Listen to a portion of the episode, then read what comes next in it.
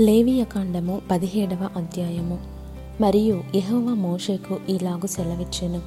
నీవు అహరోనుతోనూ అతని కుమారులతోనూ ఇస్రాయేలీయులందరితోనూ ఇలాగు చెప్పుము. ఇది యహోవ ఆజ్ఞాపించిన మాట. ఇస్రాయేలీల కుటుంబములలో యహోవ మందిరం ఎదుట యహోవాకు అర్పణము అర్పించుటకు పూనుకొనువాడు అది ఎద్దే గాని గొర్రెయే గాని మేకయే గాని ప్రత్యక్షపు గుడారం యొక్క ద్వారమునొద్దకు దానిని ముందు తేక పాలెములో వధించినను పాలెమునకు వెలుపల వధించినను. ఆ మనుష్యుడు తన ప్రజలలో నుండి కొట్టివేయబడును. వాడు రక్తమును ఒలికించినవాడు.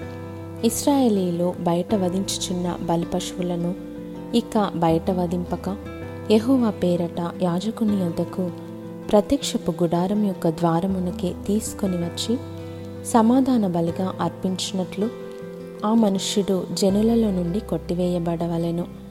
యెహోవాకు ఇంపైన సువాసన గలుగునట్లు యాజకుడు ప్రత్యక్షపు గుడారం యొక్క ద్వారమునొద్దనున్న యెహోవా బలిపీఠము మీద వాటి రక్తమును ప్రోక్షించి వాటి క్రొవ్వును దహింపవలెను.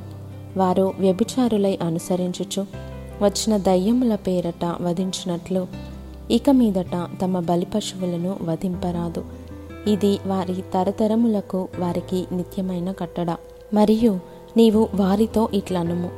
ఇస్రాయేలీల కుటుంబములలో గాని మీలో నివసించు పరదేశులలో గాని ఒకడు దహన బలినైనను వేరొక ఏ బలినైనను యెహోవాకు అర్పింపనుద్దేశము గలవాడై ప్రత్యక్షపు గుడారం యొక్క ద్వారమునొద్దకు తీసుకొని రాని ఎడల ఆ మనుష్యుడు జనులలో నుండి కొట్టివేయబడును. మరియు ఇస్రాయేలీల కుటుంబములలోనేమి మీలో నివసించు పరదేశులలోనేమి ఒకడు దేని రక్తమును తినినను? రక్తము తినువానికి నేను విముఖుడనై జనులలో నుండి వాని కొట్టివేయుదును. రక్తము దేహమునకు ప్రాణము. మీ నిమిత్తము ప్రాయశ్చిత్తము చేయునట్లు బలిపీఠము మీద పోయిటకై దానిని మీకిచ్చి తిని రక్తము దానిలోనున్న ప్రాణమును బట్టి ప్రాయశ్చిత్తము చేయును. కాబట్టి మీలో ఎవడును రక్తము తినకూడదనియు. మీలో నివసించు ఏ పరదేశీయో? రక్తము తినకూడదనియు నేను ఇస్రాయేలీలకు ఆజ్ఞాపించుతిని.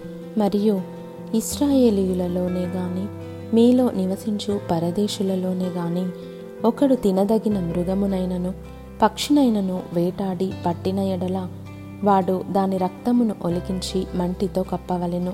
ఏలయనగా అది సమస్త దేహములకు ప్రాణాధారము. దాని రక్తము దాని ప్రాణమునకు ఆధారము. కాబట్టి మీరు ఏ దేహ రక్తమును తినకూడదు. వాటి రక్తము సర్వదేహములకు ప్రాణాధారము. దానిని తిను ప్రతివాడు మరణశిక్ష నుందునని నేను ఇస్రాయేలీలకు ఆజ్ఞాపించుతిని మరియు కలేబరమునైనను చీల్చబడిన దానినైనను తిను ప్రతివాడు. దేశమందు పుట్టినవాడేమి? పరదేశి ఏమి వాడు తన బట్టలను ఉదుగుకొని నీళ్ళతో దేహమును కడుగుకొని సాయంకాలము వరకు అపవిత్రుడగును. తరువాత పవిత్రుడగును. అయితే వాడు వాటిని ఉదుగు కొనకయు తన దేహమును కడుగు కొనకయు ఉండిన ఎడల వాడు తన దోష శిక్షను భరించును.